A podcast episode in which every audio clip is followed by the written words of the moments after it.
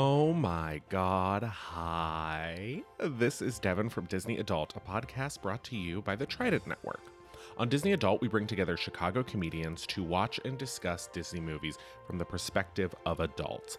In these movies, there are things we love, things we hate, things that maybe haven't aged so well, and things that are timeless. Uh, the Trident Network's wonderful podcasts, including Disney Adult, can be found anywhere you get your podcasts. Subscribe today.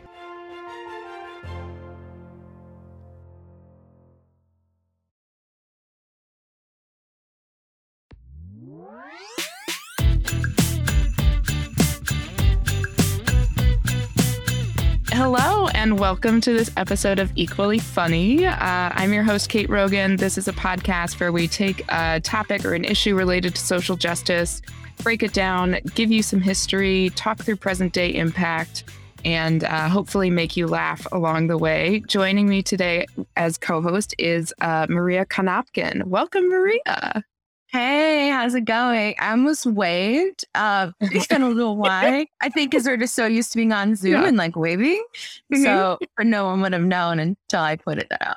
Yeah, but this is a, that's that's a lovely intro. Thank you so much, Maria. Okay, so Maria, I want to tell the audience a little bit about you. So I'm going to read this bio that you shared with me.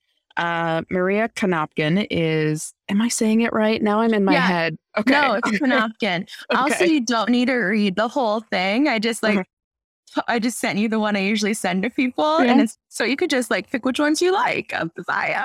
Oh no, we're going to read the whole thing. We're going to brag on you. So, Don't, Maria don't. Konopkin is a native to the beautiful city of Phoenix, Arizona, and is a performer, writer, producer, and director in Chicago. She is a graduate of the IO Chicago, Torch Theater, and Annoyance Theaters, and a three time Alta Award nominee for her solo show, My Body is Perfect, Storytelling, and Medallia Cruz, and the Medallia Cruz Mentorship Award. Is Mhm. that, did I say all those things right? Correct? Okay, great. Uh, Maria also performs as a storyteller and a poet throughout the country and has written two solo shows I Hate Stacy, a show about mental health and imposter syndrome, and My Body is Perfect, a show about how your body is perfect despite what we tell ourselves. She is also a producer, writer, director for the web series Pre Existing. And a co writer, co star, and co director of the web series In Diana, a workplace comedy. Maria currently performs with Matt Damon Improv and the comedy dance show Burlesque is More. I'm going to have to ask about Burlesque. You can ask. It's, Yeah. it's um it's I miss it so much because Yeah. I haven't been able to perform. Like it's a, a thing that happened as a, a panda bear kind of thing. Uh, Mhm, We were able yeah. to like leave our houses. So yeah. No, I love that. So I do, I've done pole dancing for like 10 years, but I've never taken a burlesque class. And I'm fascinated by this whole sort of thought process of like the slow reveal and the Mhm. performativity of it. How did you get into it? Yeah. So uh, wow, doing quick math, about three year four. It's twenty four years ago. Oh my Mhm. gosh, it's twenty seventeen. 2017 was four years ago. That, that, Is that right? Or is it twenty eighteen? I think twenty eighteen. No, it's three 20 years. Okay, No, but I right. didn't. Three doesn't matter. Three years ago. Okay. Uh, there's a show I didn't know it's called Burlesque is More, which is a comedy and burlesque show. And Mhm. I have always wanted to try out for it. I always wanted to be in it because I saw it. Um, but a lot of the bodies and the people on the show didn't really look like me. Um, which is nothing wrong with that. But like when all the all the people don't look like you, it's like very hard to like get in. And also I've had like my own issues with my body and like taking it off in front of people was like, oh my Mhm. gosh. Um, but they got a new director. His name's Chris Karvik Mhm. and he was gonna change the show and he was like hey like you should audition and he asked like so many times i was like fine i'll just like show up. Like i don't really need to, i don't want to do this but i'll do it. Um and Please so stop talking to me about it. yeah and i and so i auditioned and i got in. I'm really proud of the work we're doing to show like that your body is it doesn't have to be one type of body. It can you, your idea of fem- being feminine could be anything you want it to be. Mhm. um it's just it's such a beautiful art form and to get up there and like yeah i'm taking my clothes off but i'm like it's an empowerment and almost like a a uh, I don't know what the right term is, but like you don't see that a lot. So it's really great to be one of those Yeah. people in the show and with my cast who's like so passionate about the show. So hopefully it gets, it gets to come back soon. Oh, that is awesome. I I want to be in the audience on the first show back and want to be cheering too loudly for you to be delivering your lines. I have a new goal in life. It's changed me as a performer and as a person to where I'm like brave enough to like do this stuff. Like in my solo show, I hate Stacy. Mhm. Um, I go through this journey of like, there's the voice in my head that tells me I'm like not good enough. And um, it was sort of like my ther- my first therapist was like, you know, I was like, I can't, I can't deal with like anxiety and depression. Like, help help me figure this out. And she's like, well, you can't just deal with like think of it as a person, the person you have to deal with it, and think of the most annoying name, which was Stacy at the time. yes. okay. Sorry, her name's Stacy. But I, so Stacy's like the voice in your head that tells you you're not good enough, you can't do something. So I tried my soul shows about me trying things that kind of scare me or moments that kind of scare me Mhm. um, in a positive way. And at the end, I do a, a dance where I um, take off like my clothes and I'm just in my bra and underwear and I dance to Kesha's Rainbow. And then I just Mhm. paint, I paint myself. Um, and so showing like these are my true colors no matter what they look like. So it's it's very powerful, I think. God damn, Maria. Okay, I gotta, you gotta work on some other projects. All right. yeah, I'm down. Let's go. I love this. Oh, Mhm. that's so awesome. And I feel like um, your mention of your show, um, I hate Stacy.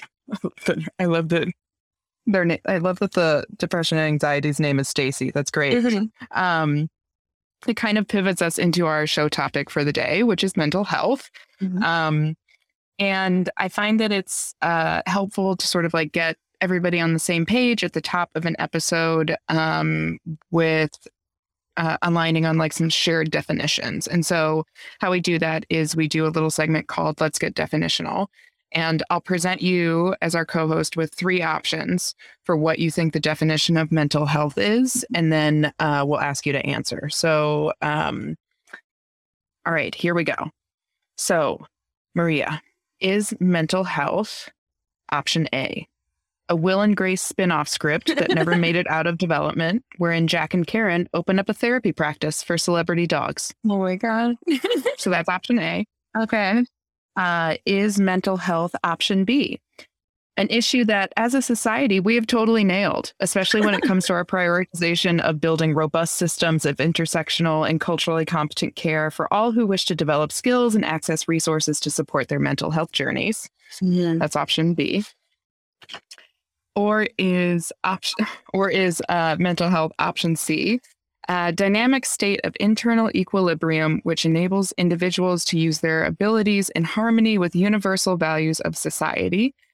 Basic cognitive and social skills, the ability to recognize, express, and modulate one's own emotions, as well as empathize with others, flexibility and ability to cope with adverse life events and function in social roles, and harmonious relationships between the body and the mind represent important components of mental health, which contribute to varying degrees to the state of internal equilibrium.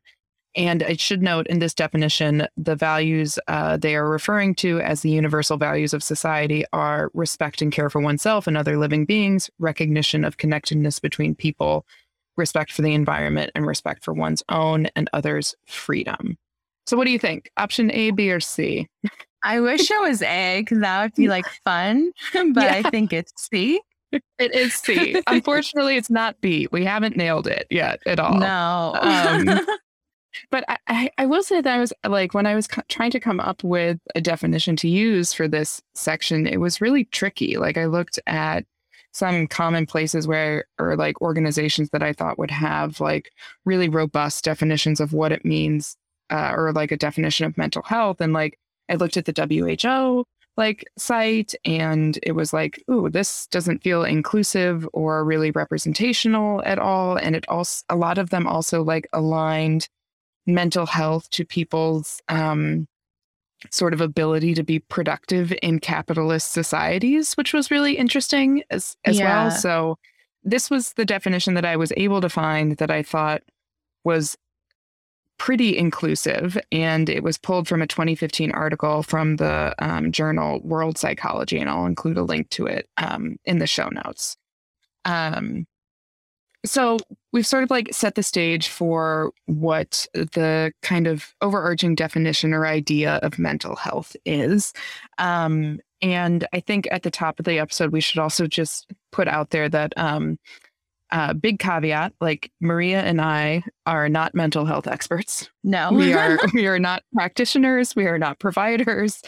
Um, but we are going to talk about this topic uh, from our own personal perspectives, give folks a little bit of a history and some stats that we have. We have done some research on this stuff. But um, if you have questions, I would uh, consult your providers before making any decisions around yeah. your mental health.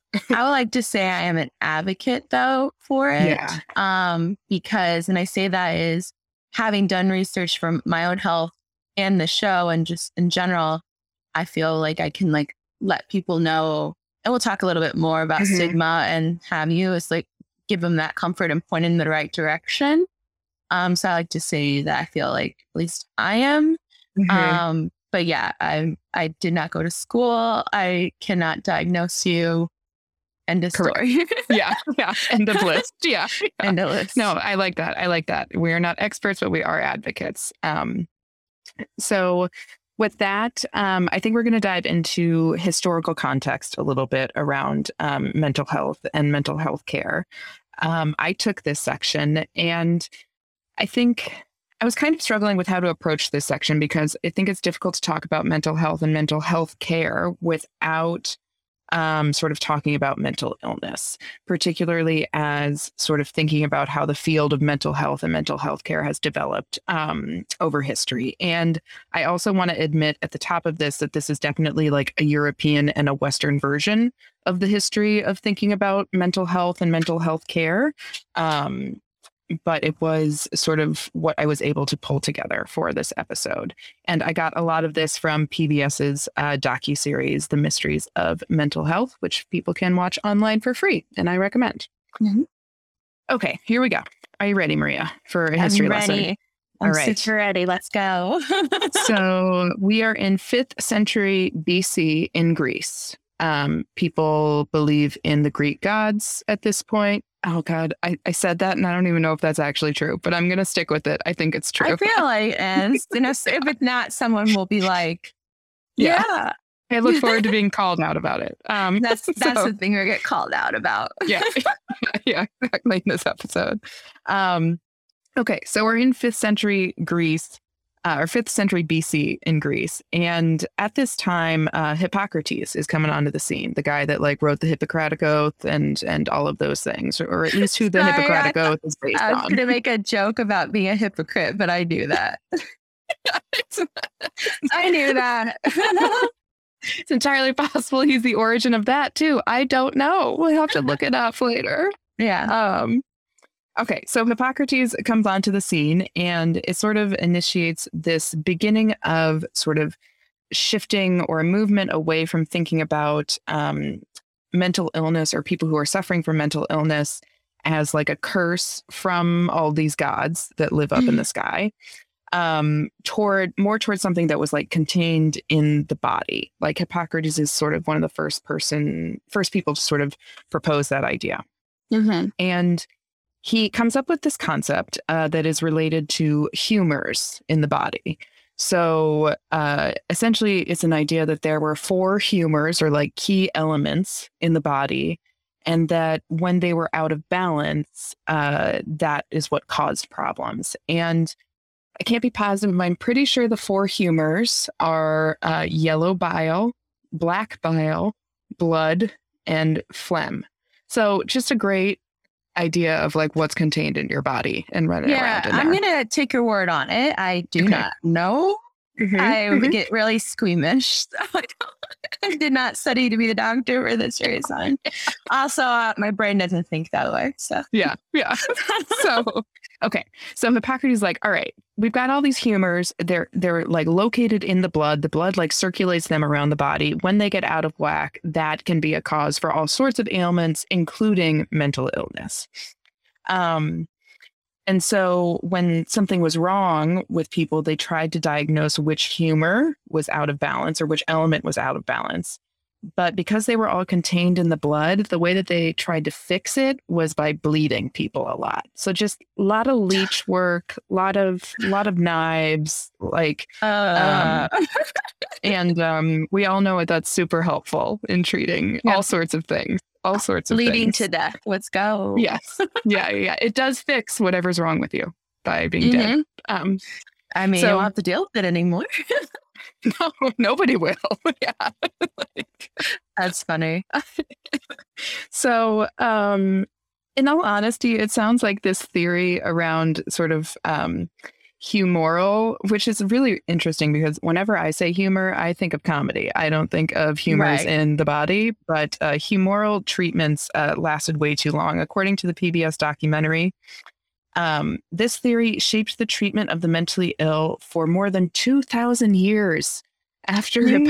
Hippocrates came up with it. And I'm trying to think about other medical theories that lasted for 2,000 years. And I came up Um, short. I don't know if you have any off the top of your head. No, but I mean, honestly, so we're looking at fifth century BC. So yeah, I don't Yeah, I don't think there is any. no. It'd be weird if there were. Yeah. I'm sure that there are, that being said, maybe some sort of like herbal remedies that still work today. Yeah. I Yeah, think I that think that's like something. Yeah, I think from a Western standpoint, from Yeah. Eastern standpoint, Eastern, wow, Mm-hmm. uh, Eastern Mhm. medicine kind of thing. A lot of the stuff that uh, we'll kind of probably get into it. That's still that's worked for like physical and the mental ele- Mhm. elements are still like possible and used today, especially like to help people when, when like Western medicine can't. Yeah, that's a good call out. Great point. Mhm. Um, okay, we found it. It's uh it's just not here in Greece. Um yeah. okay. So um we we have left uh 5th century uh BCE and in the process um you know there's this dude his name's Jesus he hangs out for a while and does some some shit and then there's like this rapid expansion of Christianity after he dies um very cool story very cool Mhm. story Heard of it. um, so, uh, with the rapid expansion of Christianity around the fourth century AD, we're now Mhm. um, we're now after. Um, those suffering from mental illness were often classified as being touched by the devil or demonic forces. So, during this period, we kind of have this merging or like these two theories, right, going on where it's like you had like your humor doctors who were sort of um and then the church who were kind of like duking it out over how to deal with folks with who were suffering from mental illnesses and um what they did was they sort of like sent you to somebody to be evaluated and this was like the mother of all intake evaluations because a mentally ill person would be evaluated to try and determine if the source of the illness was in the body which they would be sent to the humor doctors to be bled or if it was contained in the spirit and then they would be sent to like the church for an exorcism. So so we have this dynamic between like humoral based treatments the bleeding and then the church based treatments going on for a while. Like we said way too long. Like this shit is lasting way too long in history. Like we needed to to do more developments around mental health and mental illness quicker but it didn't work out that way. Mm-mm. um, but in the 18th century, there begins to emerge sort of like a new philosophy for how to potentially treat folks suffering from mental illness. And it begins to be thought about as something that is actually contained in the mind, like in the brain, as opposed to being an issue of humors circulating around the body or um, having like a spiritual cause. Unfortunately, This seems wild for I Mhm. don't like I don't know why you would have and maybe because we know more now, but like if you're if this stuff is like making you feel a certain way, wouldn't we know like and we can't physically see it, like, you know, your arm's not turning blue. But like Mhm. why would you go, no, it's just we're gonna go with the mind first or, or Yeah. second and then spirit first. Like that doesn't make any sense to me. No, no. like, I, I- I feel like we'll get to this at the end, but it's like, how powerful, like, must the cultural forces have been at the time to make people be like, oh, this is the thing, this is the possibility, this is the reason, right? Like, and Yeah. how powerful must like the church have been or like these theories around medicine have been and embedded into the cultures for people to just like be like, yeah, this must be it for 2000 years or whatever. Well, a lot of it too is like, um, and without doing more research on it, it's like a, it's almost like these people went into different cultures, like colonized them essentially, because a lot mm-hmm. of like, you have like a lot of cultures that like didn't believe in the church and didn't follow this stuff. And we like, even right, like the Latin America, most of which is Catholic. There are other mm-hmm. religions, but that wasn't the religion that was there. It was like Spain and like Europe coming in and colonized them and getting rid of. So we don't even have the information of like if like mine culture, like we might have a little bit, but other cultures didn't think this way. You know, it's right. just like wow, because like they got rid of it basically. Yeah, like what have what have we lost, right? Like what have mm-hmm. cultures all over the world lost in this the historical developments and, and cultures that were lost like impacts completely how I think that we like the the world of possibilities for how we think about mental health, right? And we have no mm-hmm. like and I again like have to do more research. We can't cover everything in this podcast, but like right. thinking about sort of ways that people maybe in different cultures thought about mental health, considered and treated humans who were suffering from mental illness, like that could have been very different, right? Than like mm-hmm. what was happening here. And we just don't know. Um, all right, now we both ranted a little bit. Let's, let's get back into history. Okay, so we're in the 18th century. We start to like sort of think about like maybe it's contained in the brain as opposed to the humors or the spirit. Unfortunately, a lot of the treatments that were being trialed out during these times to figure out how to fix people's heads or their interactions with quote unquote reality were quite barbaric. We aren't going to get into them, but it was awful. Yeah. Um, okay, so we're getting into more of the modern era, and here is where Freud comes onto the scene in Vienna. Um, and he starts talking about theories about how humans are sort of maybe born with these natural instincts, which are not always sort of available or present to our conscious minds.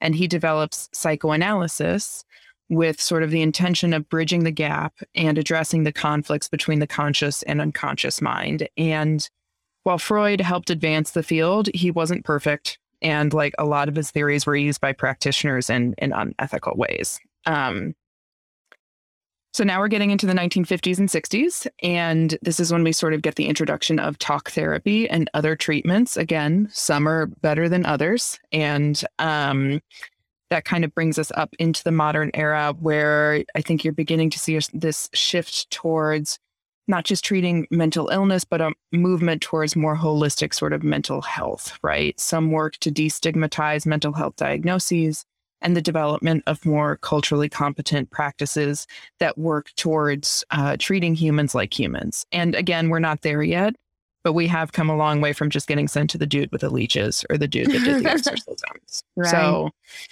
um, I did just want to call out like throughout this entire history, people were not treated equally, and diagnoses around mental illness were often based in the culture of the times.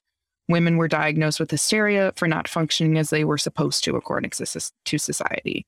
LGBTQIA folks were pathologized and diagnosed as ill for a long time. People of color were discriminated against, and racist theories were prevalent in the treatment of people who are suffering mental illness.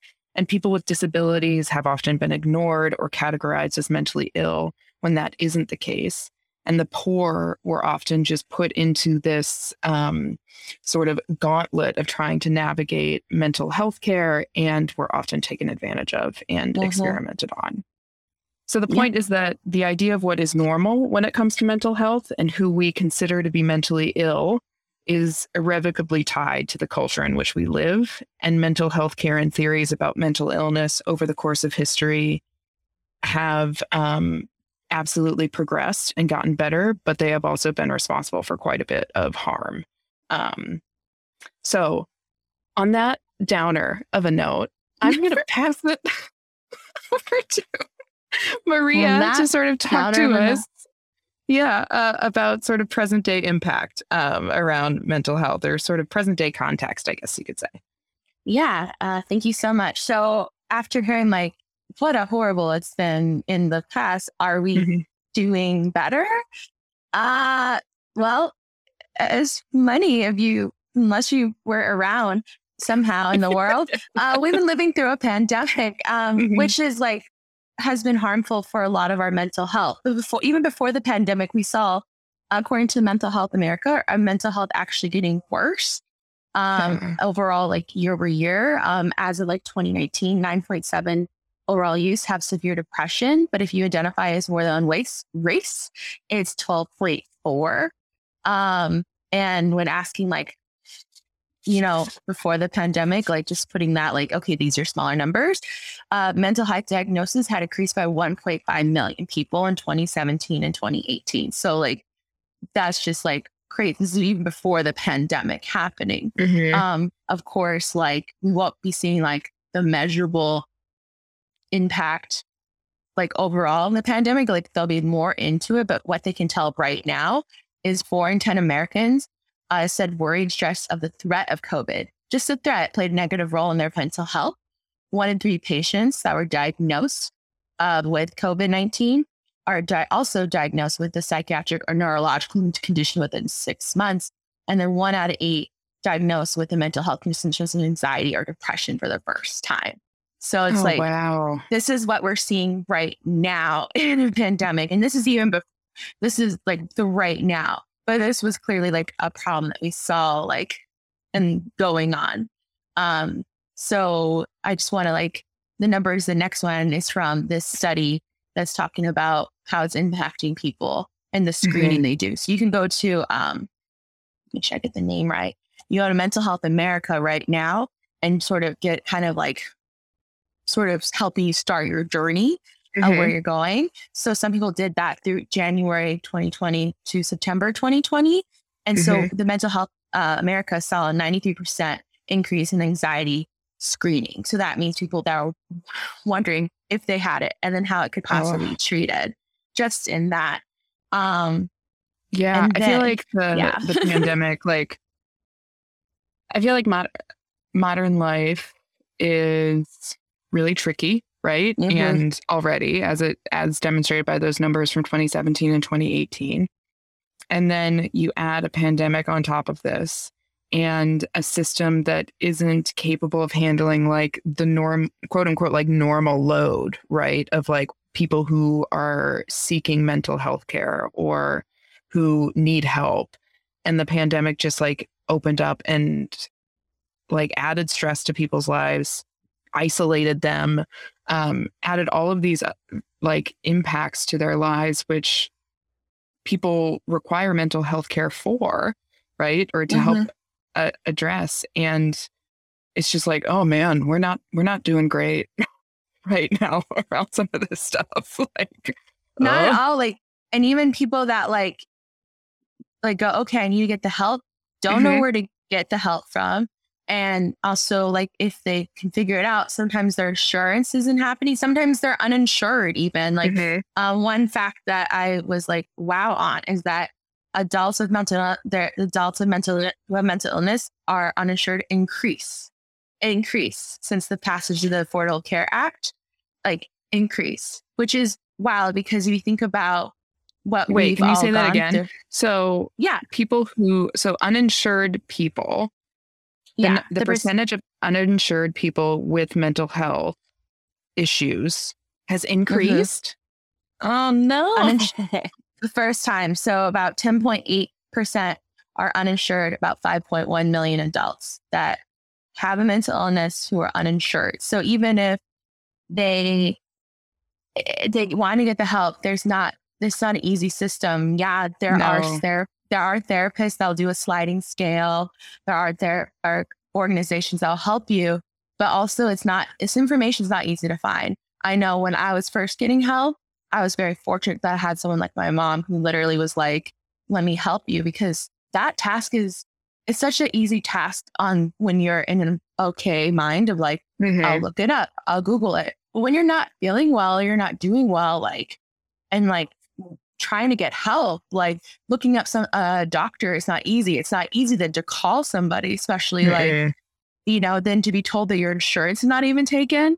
And yeah. I feel like even people that like work uh, a, a traditional job of a nine to five. Some companies like if they have mental health insurance a part of it, it's a very like bare minimum. I'm very mm-hmm. fortunate mm-hmm. that my current job has really good health insurance and really like emphasizes mental health. But I feel like even now, like we went through this whole thing and like nothing has really changed. Like there isn't universal health care. People, uh, this, I guess the Supreme Court did a good thing and it's not going to like punish people and have them evicted at least until July 31st. Like mm-hmm. the government that also got hit. And if it was like, hey, if we give people money, only gave them like $2,200. So like, mm-hmm. who do we turn to or who, who we ask for help? Uh, at this time when we just literally went through something that's gonna affect us for the rest of our lives and our kids. And yeah, I, I think about like the lingering impact, right? Of of of what we've all experienced collectively over the past year and how depending on what happened to you depend in this experience depending on where you were at to begin with in in this experience and how you came out of it or are coming out of it, how you're adjusting to uh, things opening back up and, and, and like all of these changes, right? Like this has been a year of such uh, monumental change, isolation, and really extreme difficulty for a lot of people, right? Mm-hmm. In just meeting the basic necessities of life.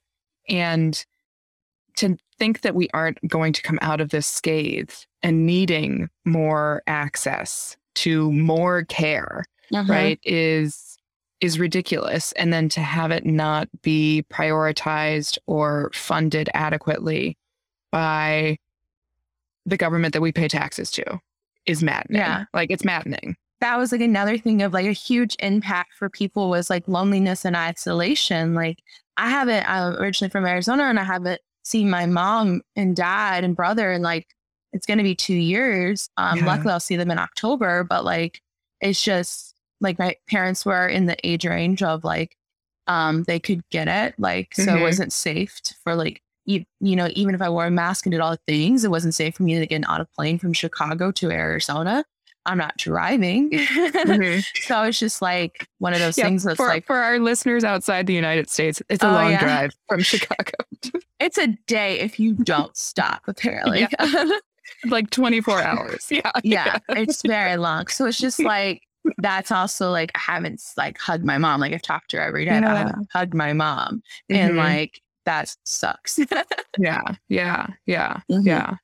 Um, yeah. So it's just like where we're at is like awful. And like, at least we like, yes, we have the information. We know it's no longer like hysteria, but like, mm-hmm. okay, we know the information, but there's still like one, we can't get the help we need. And two, it's a huge stigma in a lot of communities, especially like brown and black communities. I, I you know, speaking from the Latinx experience, like I know, like, so I used to, um, I still do sometimes, but when I first was like admitting is the best way to say that, admitting uh, that I needed help, I would go running and then I'd post about what I thought about on running. And some of it did touch on like anxiety and depression.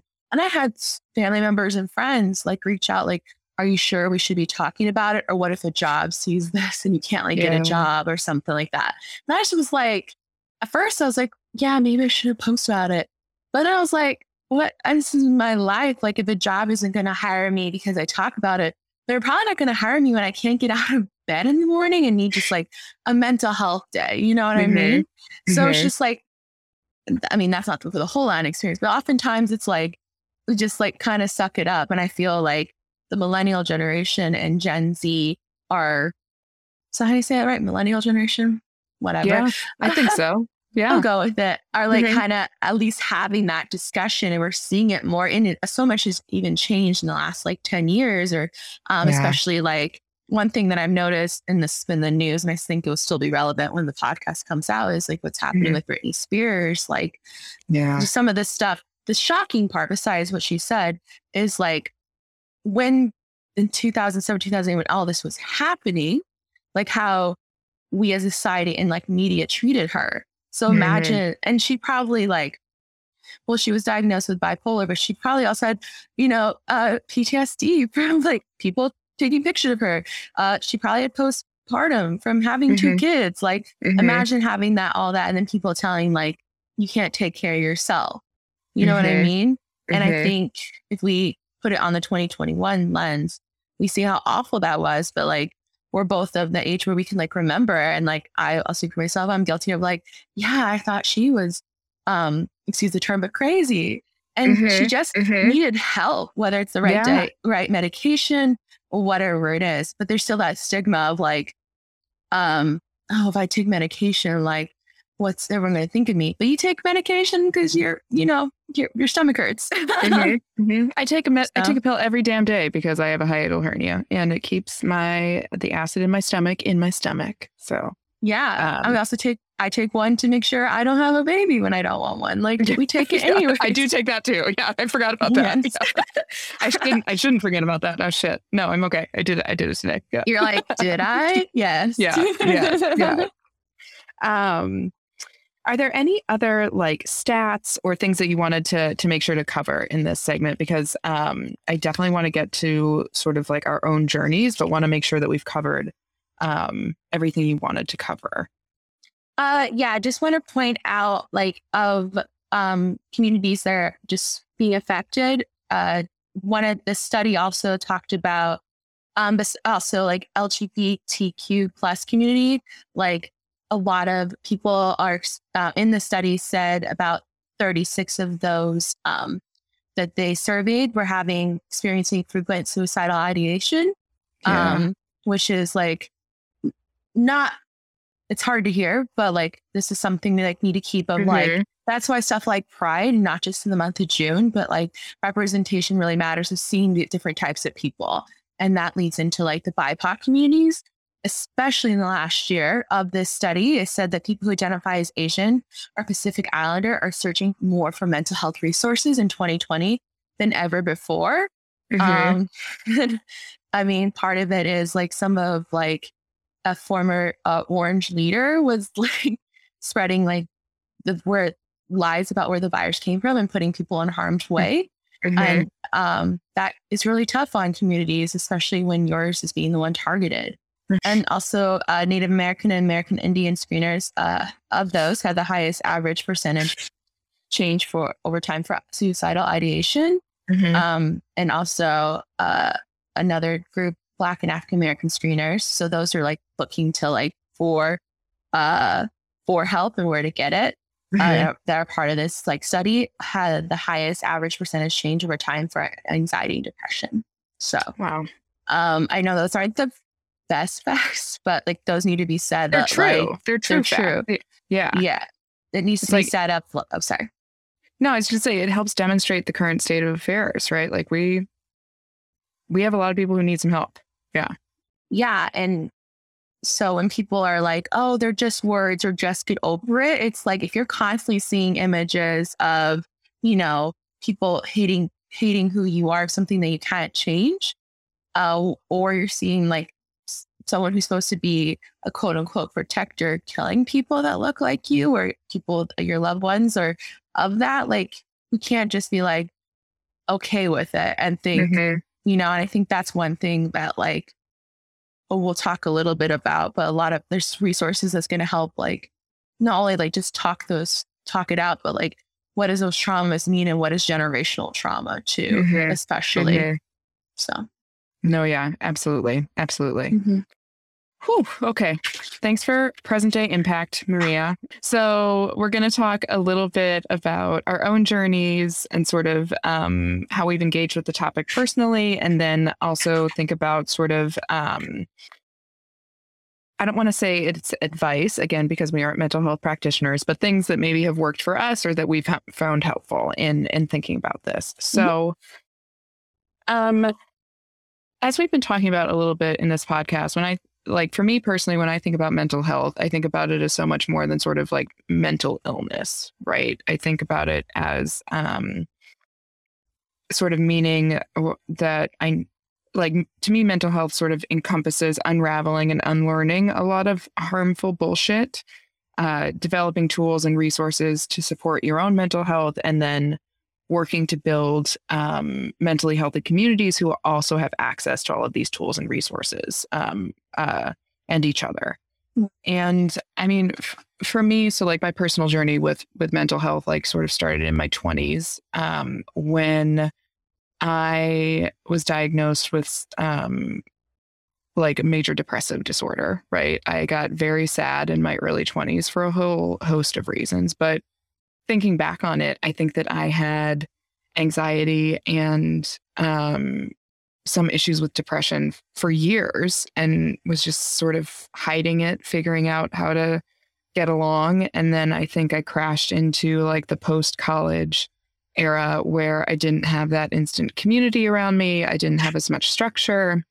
And I went into a very dark place. Um, and for me, I was fortunate enough that I had access to resources to help me uh, get started on accessing help right? Like i i could pay for therapy. I could pay to go to see psychiatrists. I could i was very fortunate in the fact that i knew something was wrong and I was able to identify that and then think about next steps to be like, I don't think it should feel this way. And I also feel very fortunate that like that was my thinking process too, was that it was like, it shouldn't be this hard to do mm-hmm. normal, get out of bed, like get a shower type thing. Right. Um, and so I sort of battled bouts of depression throughout my 20s. It would come and it would go, um, kind of depending on life circumstances. And I was on medication for a long time, for about like 10, 12 years, I would say. And then um, as I got into my 30s, had done a lot of work over the years. Um, and I think developed a lot of healthier skills and set of coping mechanisms and my life was also in a good place and like clicking along in a lot of ways. Um i started to feel like that the medication wasn't as necessary and so after a long period of like working with my psychiatrist i eventually tapered off of the medication. And it is interesting like i did happen to like taper off of it completely in 2020 and i was like that's an interesting time to get off medication, but it's working out so far. That was my yeah. personal journey with it. Um, and that's not to say that I advocate for people getting off medication. I think do whatever works for you mm-hmm. um, in in your own journey and with your providers. Um, but I think the thing that is pretty stark about my journey is the fact that I was so able to access resources at the beginning of this, right? And I think that that helped set me up for success because I knew that I felt better when I went to therapy. I knew that I felt better when I was talking to people about this and when I was actively working on it. And even during times when I like went back to school and didn't have money, wasn't making money, didn't have like good insurance, because I knew that these things worked, I worked to prioritize getting access to care that was affordable, right? Like I knew how to work the system too a yeah. little bit, which I think that we'll talk we'll talk more about. But um that's kind of like my personal journey with it. And I think that for for me, something that I think about when I think about where I am today versus where I started is um, a lot of the things that like therapists ask you to do or like exercises or like trying new thought patterns or whatever it is a lot of that feels really inauthentic at first right? Like it feels you're like uh this is bullshit and it's not working and it feels like i'm doing something that doesn't feel real or um authentic I will say that after years of doing a lot of this work, I feel like I do have a set of skills, a set of awareness, a set of options when I get into um, not great thinking patterns that do feel much more intuitive. Like it does take like practice, I think, Mhm. building these skills and developing ways that you get in touch with the way that you're talking to yourself or the way that you're thinking about things. And then you can reach for this set of skills that you've developed. And it does feel much more kind of natural, for lack of a better term, than it does at the beginning. Um, and I think one thing that you know like you were t- you touched on earlier around sort of like sharing some of your thoughts with with people is i think that practicing being vulnerable like vulnerability was not a, a skill that i was taught right Um, I don't know and- if anyone's really taught it. yeah yeah we got to do better we got to do better with vulnerability but um like finding people that are trustworthy and that work for you at the time to share your story with to feel like you can be seen by is Mhm. really important and that's not necessarily always the people that um you think it would be right or who it should be necessarily yeah. sometimes you have to work to build that group of people Yeah, and sometimes you have to cut people out that aren't providing that. Um, Mhm.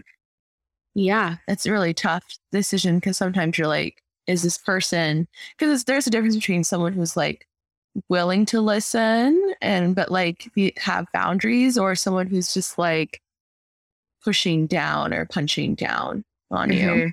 Mm-hmm. Mhm. Mhm. Absolutely. Um, okay. And then I'll just have a couple more things. Um, so for me, I think that the other thing that I always try to remind myself of, because this is still a journey that I'm on, like I'm just like yeah. in a pretty good spot right now, but the pandemic, oh God, I, I cried. it was it was rough. It was real rough.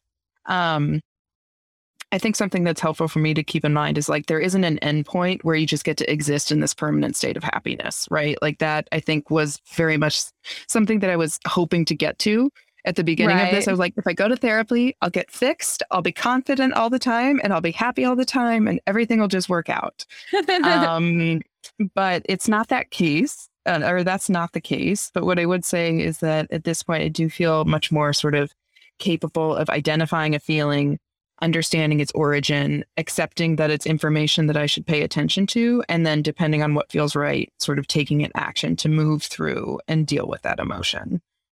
Um, when it comes to finding and accessing care, I would say a good place to start is like looking up folks on psychology today. They have a really robust um, directory of practitioners and providers that you can read about their personal sort of um, approach to therapy and also see um, what type of insurance that they that they uh, that they accept.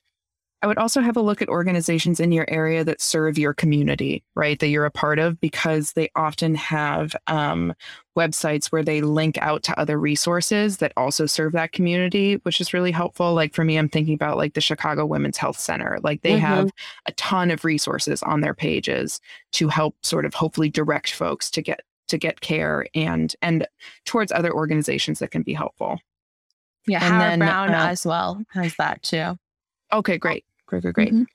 And then um, if you're near a university that trains uh, people f- or trains practitioners, um, they often have accessible and discounted services available from the folks in the final years of their training. And while they're students, they are um, supervised. And like you Mhm. mentioned earlier, there are practitioners that offer sliding scales, but all of this is just difficult when you're in the depths of something. So it's making hopefully finding ways to make accessing care easier i think is is key For sure. And I think knowing it um, to help someone else to is really helpful. So say if your friend reaches out or you see them having a hard time, like don't be like, so it's I we all do this is like, oh, call me if you need anything. Sometimes it's very hard to call if you Yeah. need something. So sometimes like you having this knowledge and recognizing, okay, this is similar, like offer that help, be like, what's your health insurance? Like what are your days and what's gonna help you? I mean, um, this kind of segues into like my journey is without Yeah. my mom doing all that. I don't know where I'd be because like my mom, like who was in Arizona, like I'm gonna start crying, yeah uh, recognized that and like was really helpful on my journey. So, um, growing up, like just uh, Sorry, thinking of my mom. no, it's okay. And I know you haven't seen her in so long, but you yeah. will in October. You will. Yeah. Uh, uh, she's gonna be like me. How are you crying? Uh, growing up for uh, Mexican American first generation, my dad uh, Eastern European. Mm-hmm. Uh, so I was like, my brother and I were sometimes the only people in our area that were like uh, biracial, and I didn't really. There was like other people, but just where we grew up, there mm-hmm. wasn't like necessarily a lot of like diversity, and then diversity with being biracial. So oftentimes, like, uh, that kind of was like being sort of an outsider was always like, oh, a thing mm-hmm. of like not fitting in in different ways, but it was sort of like I kind of made it sort of how do I blend in with people? And then when I didn't really like blend in or they didn't like like me, I took it to heart of like, well, how come you're not liking me and like trying to fit in? So I was like not really liking myself and um doing yeah, like that, took it to mean like something about you as opposed to meaning something about them maybe right which is like yeah. which is which is something it took me years to like realize like some of the times like it has nothing to do with you yeah. and like you're you're holding a lot of this in mm-hmm. um and it's affecting you but not the other person mm-hmm. um so like certain things just like a lot was happening but i just like kept it moving and like it's that was sort of like my coping mechanism and i had seen therapists for like different things i remember like when my uncle and grandpa passed like i saw uh, a, a group that was like helping for mm-hmm. grieving mm-hmm. and all that but it was just like oftentimes it was like, I don't know what you're talking about, or like this doesn't apply to me, or anything like that. Because it was just like survival and survival. And that sort of kind of, when I moved to Chicago, like survival, just like for the first time, I really wasn't really around a lot of uh, people I knew or comfort. Like I had some family, but it was just different from the family I had in Arizona. First time I had to really make friends and mm-hmm. any of that. And but it's just like, okay, I keep it moving. Oh, you know, uh you know binge eating just keep moving like mm-hmm. it was showing up in like different things and um in 2017 is almost is where it kind of didn't I couldn't just keep it moving and it was like showing up in different things. Yeah, it wasn't um, it wasn't letting you continue to move. Yeah. Yeah. And a part of it is like unfortunately what happened to uh the 2016 election was like a huge thing oh, that impacted yeah. like you're like, I can't believe this is happening. And then you're a part of you is like, okay, maybe it won't be that bad. And then it just got bad. Like we're seeing, you know, um, different things that was happening. You don't need to rehash it. But then also like a personal thing, like in like one week, I had broken up with my boyfriend at the time and uh, like got laid off of my job, the job that I was working like 70, 80 hours. Oh my God. yeah. Like, um, I don't know if you've ever filled out unemployment, but if you have, uh, there's I've been part- fortunate that I haven't. No, yeah. Yes. So I don't know if this has changed, but um, there is a section where you put like how many days you worked for is like employment. Um, mm-hmm. and then how many days were you actually like worked. And that was I knew how many days I did not work, which was 12 days in a year. Like, because I worked like weekends and it was like that job. It was oh crazy. yeah. But like it was that job where it's like this and they let you know it was a very bad work environment too. They let mm-hmm. you know like anyone could have this job. Like this is the job people want. So you start believing that too. Yeah. Plus, it took like a lot just to get the job. Mm-hmm. So it's just like so much of that. And then so I was like unemployed for a little bit. But then I was like, okay, well, we just get another job. And I got one in two months. And it was an awful work environment to the point where like um so I called to like figure out how to get short term disability because mm-hmm. I had been going to the doctor and the doctor like recommended it and you had to be working there six months. And I was like, I can't. Like it, mm-hmm. my six months would have been two weeks or something. I was like, I can't mm-hmm. be here anymore. Mm-hmm. Um, but during that time is sort of like where I was like feeling it and I was like, I would just be crying. I would be like really depressed. I just mm-hmm. couldn't get out of bed. And then uh, I went to go see a a doctor and they would give me like medicine that wasn't really agreeing with me and they weren't really listening to me. Um, I had one doctor who like I was trying to get off one medication to another because the other one was like making me very sick, like physically. Mm-hmm. And luckily, like my mom had like called doctors and had done all that. So I knew that like you had to like, if you're going to switch medications, you had to like uh, wean off medication A to get on medication B. But they were like, oh, you could just start it the next day. And I was, and I was just like, that doesn't seem right, blah, blah, blah. And then she's like, well, you don't want to be depressed, do you? And I was like, what? like, yeah, I'm it was sorry. really, yeah, it was just crazy, just like stuff like that. And like, I was again very fortunate to have like my mom, like, granted, she was like in Arizona, but like she would call, she would like listen to me cry on the phone and just like, it was pretty bad. So um, I had to really, I was very fortunate that like with that awful job that I had Mhm. and this other awful job that I had been saving money and Mhm. um, you know, was able to not like I could quit and like not have a full time job and do like jobs here or there for like a year. Mhm. And that's what I did to like take care of myself. And I really focused on like my mental health. And I was very lucky that like there were I took side gigs, you know, money where I could to help like survive or anything. But I just really took a year to like focus on my health and like Mhm. get better out of it. And part of that was like for me is like running. Mhm. Um, so I would like do I would run and I would like starting my day with just being active. And so like it took time and I'm not saying like now I'm perfect, but like Mhm. I have worked really hard to get to this place where I'm at where like um like right so I have therapy every Tuesday. Um my Mhm. therapist like kind of wants to wean me off therapy, which is like also very strange because it's like four years and I'm like, so you're I'm not gonna see you every Tuesday or every other Tuesday. Yeah. And she's like, No, but if I'm here if you need it. And I'm just like, it just seemed weird. Like I thought for like I'd have therapy for the rest of my life. Mhm. So yeah. Um, but for me is talking about it is oftentimes like I've gotten better at talking about it. And sometimes it showed up in like my art, which I've talked about, like my solo show and like Mhm. poetry and what have you. And so sometimes like I, I sometimes I'm like, do I have to be sad to create? and like I don't have to. Like that was like one thing. I was like, what if I like get healthier and I'm not funny? lose all of my inspiration. yeah.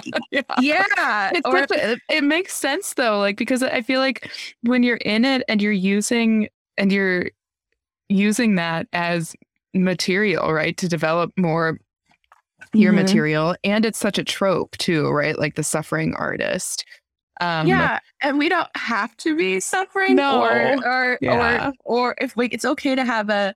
I, I'm sure someone hears this and they're rolling their eyes, but it's, it's okay to have a job and have money coming in, and like mhm. we just have to figure out how to do art otherwise. And I think like if that wasn't shown before the pandemic, it's definitely showing now. Is like what Yeah. can you like? We need to set priorities, and like I was doing shows like five, six times a week, and Mhm. some of them were like great shows and I love them. And some were just like uh, to perform, but Mhm. like not Mhm. actually like like it. You know what I mean? So it's just like, I think the pandemic, some positives showing us like different priorities. And I'm hoping that stays that way. But like we were talking about earlier, it's, just, it's very hard to not get back into the hustle and grind of things. Um, Mhm. Mhm. when when nothing has really changed as far as society like we haven't we went through a traumatic thing and we as humans like adjust that's what we're supposed to do but if we don't deal with it like what's it going to be like god forbid if this very becomes bigger like what's what's going to happen Yeah. next you know Yeah. Yeah. Absolutely. Absolutely. so it's really tough um Mhm. yeah. Well, thank you so much for sharing, Maria. I, just- I Um, just keep crying all the time. I'm just, but I also like growing up, I was like, I got made fun of being sensitive and like crying all the time. But like, it took years to be like, nah, again, that's your problem. Like, if I express myself and I cry, like, that's just how I express myself. Um, and that's why, like, some, like, again, words can hurt and do matter because they Mhm. have a lasting impact. So, like, telling someone to stop crying is just going to make them cry more. Telling someone to stop yeah. like having anxiety is like not how it works either. You're like, Ah. uh, you're like, uh, yeah. If if you if you telling me to calm down actually worked, uh, we would have a world of calm people. So go fuck yourself, please. Yes. right, exactly. I don't like that. Now, and like the sensitivity thing too. I like it took me years to really understand how sensitive of a person I am. I cry real, real, real easily. Always have. always Same. have, but like Same. used to hate myself for it like when I was growing up and be so upset with myself that I would get so upset, right? That I would Mhm. feel things so much. And that's just some more bullshit like that we got to unlearn. And now I think it's one of like my greatest strengths that I can feel things so powerfully, you know? I think that it helps you in different ways, like as an artist and as a professional, as a friend, as a family Mhm. member. Like you can, it's learning how to, the sensitivity to like be in your power and also like have boundaries with it. Like, I don't know about you, but sometimes I think, or so also I didn't say this, but I was I was diagnosed with generalized anxiety and depression. Mhm. Uh, so uh, if I'm in a very anxious state, sometimes other people's anxiety like can affect me. Um, and so I have to be like, I really want to help you, but I can't help you without affecting me. And I had to learn that too. And that was like one thing that's always been around. I view sensitivity as a superpower and I don't want it to be taken over. Yes. Yeah. Yeah. Yeah. yeah. No, Yeah. I like that. I like that. It's a Mhm. superpower that has to be safeguarded. Yeah. Yeah. Yeah. yeah. I like that. One thing also that I want to point out is like sometimes like our voice or like our anxiety depression will tell us like we're unlovable, unlikable, and like no one likes us or friends. And I thought like I'll never like have a Yeah. good friend or like a love. He, uh, he's gonna listen to this. Um, but I'm happy that like I'm in a state that helps me out, and that I could be a, a good friend, a good partner, and like able to find love and like a good relationship, good friendship, and be a good family member. But it took a long time to get there. Yeah. Yeah. That's it. Um, Sta- Stacy, she's so powerful in all of our heads, isn't she? Telling us all these lies that um, Yeah. about how we're unlovable or that we'll never belong to anybody or to any group or feel like yeah. the the sense of ease, right, of just existing and being who you are. God damn it, Stacy! What a bitch. I know, and I Sorry. think- That's okay. She is a bitch. Uh, I think also just like existing is uh, um, for all of us is like a powerful thing and almost like Mhm, a form of rebellion in a way, mhm, mhm. which I think Mhm. is pretty cool. Yeah, absolutely. Absolutely. Okay. Yeah. So we're going to do we're going to do our second to last segment, which is just like a quick rundown of like um things that we find helpful or like places where people can continue to learn more. And so for me, I feel like TED Talks are real easy. They have whole curated lists. They're like 10, 12, 18 minutes, whatever it is, but they have whole curated lists on mental health, mental health care, and thinking about um, mental illness in different and inclusive ways and some of the the really cool stuff that's happening in the field now. Um, I will say for like a solid year, I listened to Tara Brach's podcast, which she just has a very soothing voice. And it's like recordings of talks that she's giving at the center of hers in Washington, D.C. And she'll have like a theme of the day, and it can be like belonging, or it can be um, uh, anxiety, it can be worry, it can be like the the the double down that we do on ourselves like when we get down on ourselves for being down on ourselves right? And like she'll give a talk about it and it's just really it just really I, I connected to it and then she does like a little meditation practice at the end of each one too which i found really helpful. Oh, okay. um i feel like brene brown's work on vulnerability and connection is is like classic and and really good. She has a special out on netflix and then she also has a ted talk. She has a bunch of books and she also has a podcast now on spotify. And speaking of sort of like the loneliness that we were talking about um throughout the pandemic uh, dr vivek murthy um who either was the surgeon general or is the surgeon general Oh no, I'm going to mess that up. Anyway, he has a book on loneliness and he was on her podcast and they talked about it and that was You could very be like cool. current and or former. Yeah, yeah, current and or former. Yeah. Um and then something that was really interesting to me when I was uh, doing uh, a little bit of work around stuff a couple years ago was the idea of developing a better awareness of like the connection between the body and the brain right? And the book that I found really fascinating was called The Body Keeps the Score. Um, oh no, I, I, don't know how to say this person's name, but by Bessel van der Kolk, I'll say, but I'll link to it in the show notes. Um, but it was fascinating to sort of see like how trauma and experience gets processed by the brain and sometimes then just stays in the body um, mm-hmm. in ways that we don't and, and impacts us in, in ways that we don't expect it to. And yeah. I'll pass it over to Maria. Yeah. Um, that kind of leads into some of the ones that I am recommending, especially like what stays in the body. One type of uh, organization is called decolonizing therapy.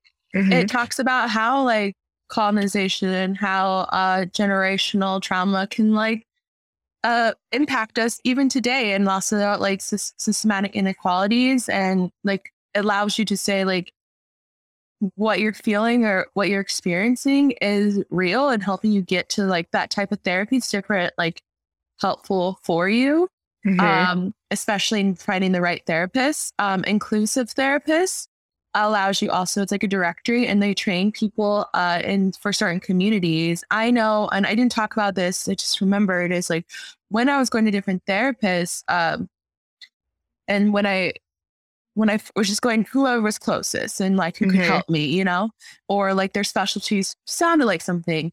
But oftentimes I had to explain certain experiences or certain things and then was maybe told it was not real. Like being gaslit in therapy is awful or uh, sensitive. Um, mm-hmm. One time I remember, and this was like right before I got my uh, the last two therapists. So this was like mm-hmm. before them. Um, I was had this lady and uh, she was a white woman. And I say that for the following. Mm-hmm. She, I was talking about something. I don't even remember what it was. And she goes, Oh, it's because you're biracial. And she says this as if that's her like diagnosis. And I just like shut down. Mm-hmm. And um, I know you don't know me very well, but those that do know me, when I am very quiet or shut down, like I'm done. Um, I refuse. I have, I have, finished this interaction, even if yeah, you're still talking. Yeah. Yeah. And like, it was just, and she was like, okay, we'll schedule the next appointment. I was like, oh, I'll get back to you. And I never yeah. scheduled it. So in looking for the therapist I have now, uh, the last few, I made sure they were, if they, if I couldn't find someone who was Latinx, I made sure they were women of color. Just certain parts mm-hmm. that like, to me, they couldn't someone could understand more of my experience. And I'm not saying that like other uh, white people could do that, but just for me, that was like very important to make sure yeah. they had some of that background to where certain things like uh, if I was being gaslit at work, when a woman at work asked me, it's like, oh, what's your favorite Cuban food? And I go, mm-hmm. oh, no, I'm Mexican, you know, try to correct them nicely. They're like, well, what's your favorite Cuban food? And it's like, but I don't, I don't know any Cuban food because I'm Mexican. So mm-hmm. it's like that kind of stuff right there where it's like, the therapist could see how the problem and how that affected me the rest of the day. Uh, it's just certain experiences that maybe like a Latinx person could mm-hmm. understand mm-hmm. Um, mm-hmm. versus someone who wasn't Latinx or a woman of color. So like inclusion therapist helps you find those people and they have the proper training too. That's just another type of training. Yeah. Um, that's really important. Uh, I feel like girl- culturally, like culturally competent treatment is so vital for people yeah. to be able to one not be harmed by the therapists and the practitioners that they're going to see right? Yeah. Which is incredibly damaging but then to also gain full access to the benefits of of seeing somebody right like and being able to be seen by somebody that you see yourself in or that whose experience is at least similar enough to validate what you're going through yeah yeah and i think that's very important especially for someone um, like I will never understand the Black experience in America, mm-hmm. and I'm not going to sit here and say I understand. I can empathize and and help where I need to be and be an ally there. Uh, but if uh, someone who is Black wants to see a Black therapist, I think that's good. I think that's mm-hmm. someone who can understand them.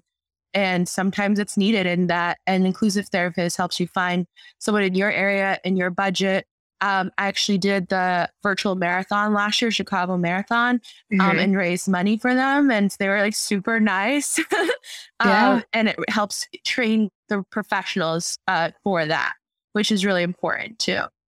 Awesome. Um, another thing uh, is Brown Girl Self Care. It's a fun Instagram that has like Yeah. amazing affirmations and way to self care.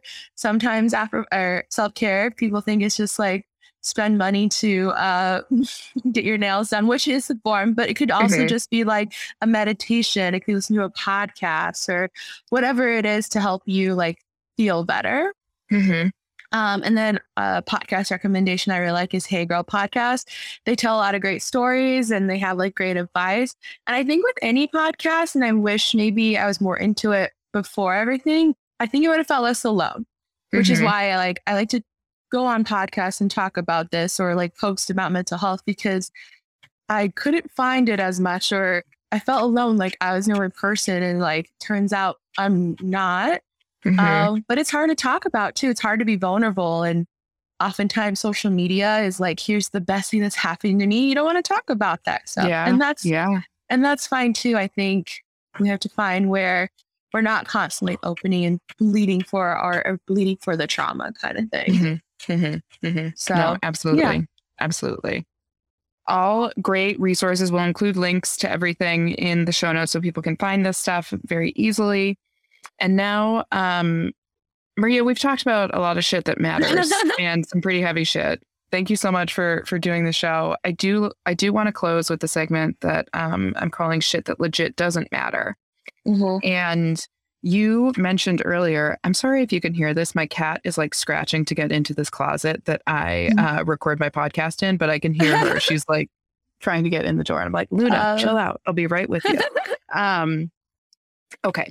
So, in this segment of shit that legit doesn't matter, you mentioned earlier that you had been to see the most recent Fast and Furious movie. Mhm. I have not seen it, but I do have a question for you Sure. like if you were in a car chase Mhm. who from fast and the furious do you want to drive your getaway car Oh, it's uh, Vin Diesel Dom. Uh, okay before I get into it, I know the segment is called "Shit That Legit Doesn't Matter." Uh, It Uh-huh. matters to me.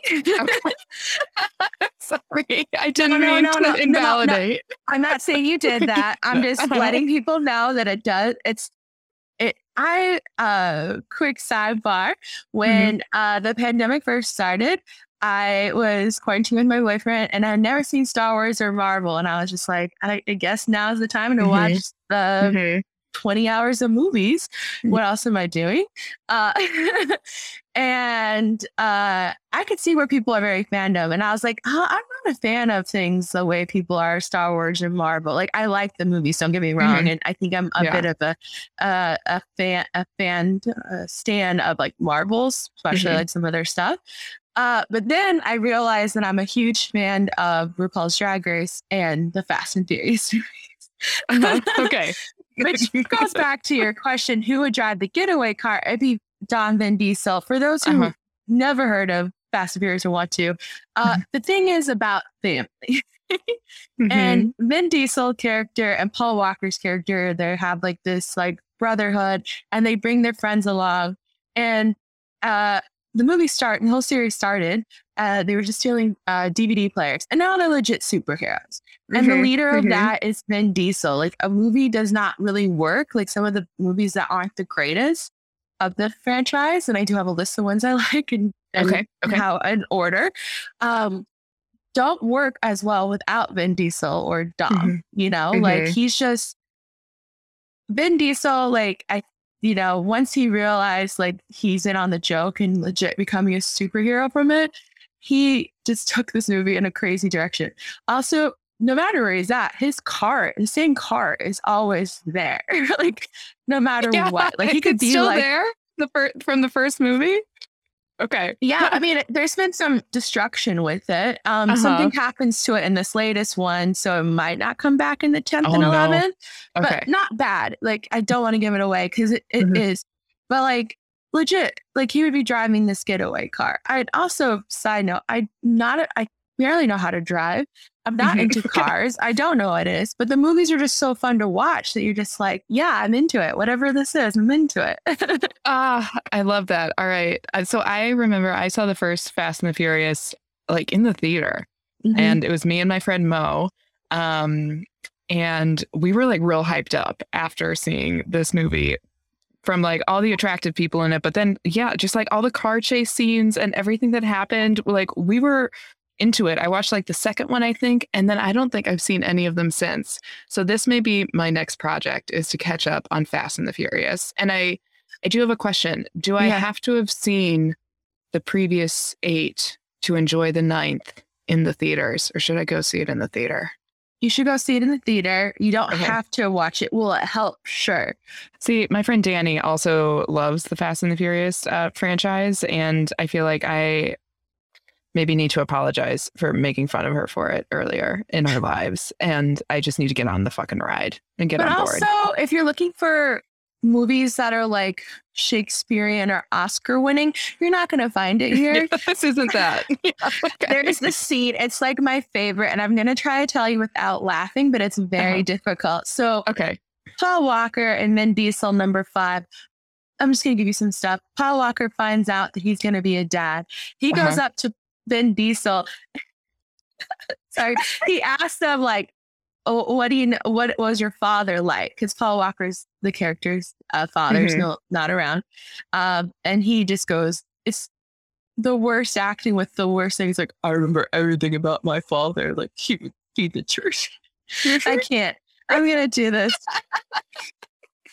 I don't know. Anyways, it's just it's so it's so funny because it's like it's supposed to be like this like scene of like he's trying to like bond with him and like find mm-hmm. how, figure out how to be a dad for it when he didn't have one, and then it's just like it's just bad acting. But it's so mm-hmm. but like you give in, like you have to give in if we're gonna Yeah. believe if we're gonna believe in s- superheroes and Star Wars and stuff, we can believe that cars. yes, we can believe in, in good, fast cars that do crazy shit. Yes. Okay. Yeah. All right. I'm a could- convert. I'll, I'll, I'll get on board. Yeah. But if you watch him and you're like, you know what, this is not for me, and that's okay. Okay. Thanks.